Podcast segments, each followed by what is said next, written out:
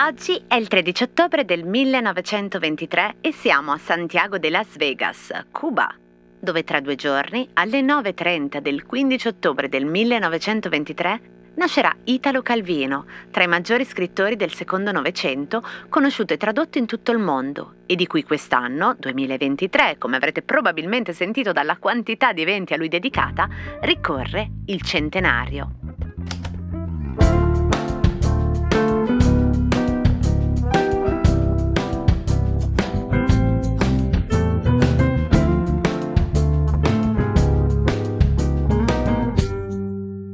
Cosa c'entra Italo Calvino con un avocado? Ed ecco, forse eh, Parigi è questo. Anche Parigi è una eh, gigantesca opera di consultazione, è una specie di enciclopedia. I negozi, per esempio, hanno un loro linguaggio, ci sono negozi che sono come pagine di giornale o come voci di un'enciclopedia. Ci sono negozi di formaggi dove vengono esposti centinaia di formaggi tutti diversi, ognuno etichettato col suo nome, trionfo dello spirito della classificazione, della nomenclatura. Ecco che se domani mi metto a scrivere dei formaggi, io esco e consulto Parigi come una grande enciclopedia dei formaggi.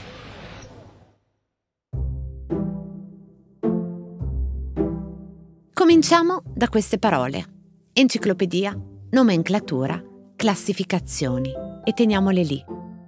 Di Italo Calvino, come avrete probabilmente sentito dalla quantità di eventi a lui dedicati in queste settimane, si può dire tantissimo. Proprio oggi alle Scuderie del Quirinale inaugura una grande mostra dal titolo Favoloso Calvino, il mondo come opera d'arte, Carpaccio, De Chirico, Gnoli, Melotti e gli altri, curata da Mario Barenghi e organizzata da Scuderie del Quirinale con la casa editrice Electa. Più di quattrocento prestiti, tra cui dipinti, sculture, disegni, illustrazioni di decine di artisti dal Rinascimento a oggi, codici miniati medievali, arazzi, armature, fotografie, ritratti d'autore e tutte le prime edizioni dei libri di Calvino. Quindi, di che cosa potevo parlarvi qui per omaggiare quel quindici ottobre del millenovecentoventitré? Beh, immaginando la scarsa coscienza che doveva avere il neonato Italo in quell'occasione, ho deciso di parlarvi della vera protagonista di quel giorno, cioè la madre di Calvino, cioè Eva Mameli, che benché appunto sia sempre stata ricordata come madre del celebre scrittore, in realtà ha una storia abbastanza straordinaria anche lei, e per il suo settore, perché Eva Mameli fu un'importante scienziata italiana vissuta tra il milleottocentottantasei il millenovecentosettantotto, di professione botanica. Sembra che Eva sia alle spalle della generalessa Corradina von Kurtewitz del Barone Rampante e su tutti gli alberi su cui i personaggi di Calvino si sono arrampicati, o lui stesso, lo scrittore, per trovare la giusta prospettiva da cui osservare le cose. E poi esiste la madre, esiste la scienziata Eva Mameli anche nella questione scientifica dell'approccio che dicevamo prima, enciclopedico, catalogatorio, nomenclatorio. Ma Eva Mameli esiste moltissimo soprattutto fuori dai romanzi del figlio nelle proprie pubblicazioni, circa duecento, la prima nel millenovecentosei. Voi pensate un argomento di botanica, voi perché io farei morire anche una pianta grassa, e lei sicuramente ne ha scritto. A Cuba, con il marito, fonderà una rivista per i lavoratori, la Ciaparra Agricola, e una scuola professionale agraria per i figli dei campesinos. Per gli italiani si dedicherà a rispondere dalle pagine dei giornali ai quesiti dei pollici verdi, risolvendoli. Ma come arriva a Cuba è un altro cosa c'entra. Infatti Eva Mameli nacque a Sassari il dodici febbraio del milleottocentottantasei, quarta figlia di un colonnello dei carabinieri, dopo tre maschi e prima di un'altra femmina. Si laurea in matematica nel millenovecentocinque e a un certo punto, con la madre, arriva a Pavia, dove raggiunge il fratello Efisio, anche lui uomo dei primati perché era stato il secondo laureato in chimica all'Università di Cagliari. A Pavia Eva inizia a frequentare il laboratorio crittogamico diretto da Giovanni Briosi, che in quegli anni diventerà un punto di riferimento internazionale per lo studio della fisiopatologia vegetale. Nel millenovecentoundici diventa assistente di botanica, nel millenovecentoquindici consegue la libera docenza in botanica ed è la prima donna in Italia. Ma il millenovecentoquindici è anche l'anno in cui sta cominciando la guerra. I fratelli Mameli sono interventisti. Eva fa la croce rossena e presto diventerà una pacifista. Così anche durante il ventennio, mentre gli uomini della sua vita avranno un comportamento talvolta un po' ambiguo o opaco, Eva sarà sempre dichiaratamente antifascista. Dopo la guerra Eva incontra Mario, che dà il cognome a Italo. Del matrimonio si trova traccia anche nella stampa locale, per esempio l'Eco della Riviera del trentuno ottobre millenovecentoventi dice: «Oggi, sabato, l'ottimo amico nostro prof Mario Calvino ha sposato a Pavia la dottoressa Eva Mameli, libera docente di botanica a quella università. La dottoressa Mameli, che è gentile e bella signorina sarda, ha già pubblicato numerose opere apprezzatissime e ha legato il suo nome a importanti scoperte di fisiologia e microscopia vegetale. La coppia, veramente eletta, dopo trascorsi pochi giorni a Sanremo, partirà per La Habana, Cuba, dove il prof Calvino ripiglierà l'alto suo ministero di cui è partito in breve congedo». Ecco perché Cuba.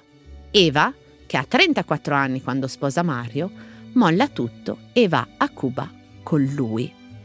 Qualcuno sostiene che si siano incontrati a un convegno in cui Mario si sarebbe presentato a lei avendo letto alcuni suoi lavori scientifici e le avrebbe chiesto dopo poco di sposarlo. A Cuba, Mario e Eva abiteranno in una casetta di legno adiacente alla stazione scientifica ed è proprio lì che alle nove e trenta del quindici ottobre del millenovecentoventitré, quindi fate voi i calcoli sull'età di Eva, Eva dà alla luce Italo Giovanni. Ma il destino li riporta presto in Italia perché un uragano distrugge la casa del direttore. Eva e Mario decidono allora di tornare a Sanremo. Appena arrivati, i Calvino vanno a vivere a Villa Angerer, una magnifica villa Liberty con parco, e poi da lì si trasferiscono a Villa Meridiana. E sarà qui che Eva abiterà per il resto della sua vita. Villa Meridiana diventa anche sede della stazione scientifica. È un posto bellissimo, con tremila metri quadrati di giardini, di laboratori, con le biblioteche. Ma ora, cosa c'entra Eva Mameli con Italo? Ok, è facile, si capisce. Ma l'avocado? Bene, nel giardino di Villa Meridiana i Calvino piantano specie di varietà tropicali e subtropicali importate direttamente dal Sud America, piante che in Italia non si sono mai viste, come la bougainville e l'avocado. Come dice la mia amica Silvia Bencivelli, voce di Radio tre Scienza, che mi ha raccontato per prima e per ultima la storia di Eva Mameli Calvino, è proprio grazie a lei e grazie alla madre di Italo che noi oggi abbiamo l'avocado. E ora, se Cosa c'entra funziona, non potrete più non pensare a Italo quando lo mangerete. Buon fine settimana a voi e ci sentiamo, se volete, lunedì.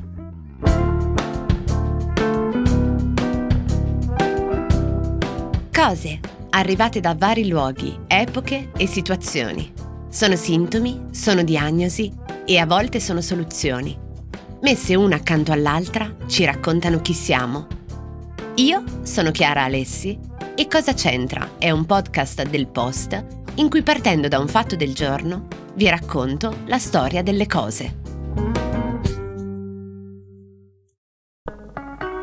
Morning, cioè il podcast che faccio ogni mattina per il Post, si potrà ascoltare gratis senza abbonamento dal dieci al diciannove maggio. Partiamo dall'inizio. Sono Francesco Costa, sono il vice direttore del Post. Ogni mattina da ormai tre anni mi sveglio presto per leggere tutti i giornali e poi raccontarli dentro Morning. E non solo, insieme alle notizie, alle cose più importanti, alle cose da sapere, cerco di raccontarvi da giornalista anche un po' di dietro le quinte dentro Morning, dei giornali, dei meccanismi che fanno l'informazione.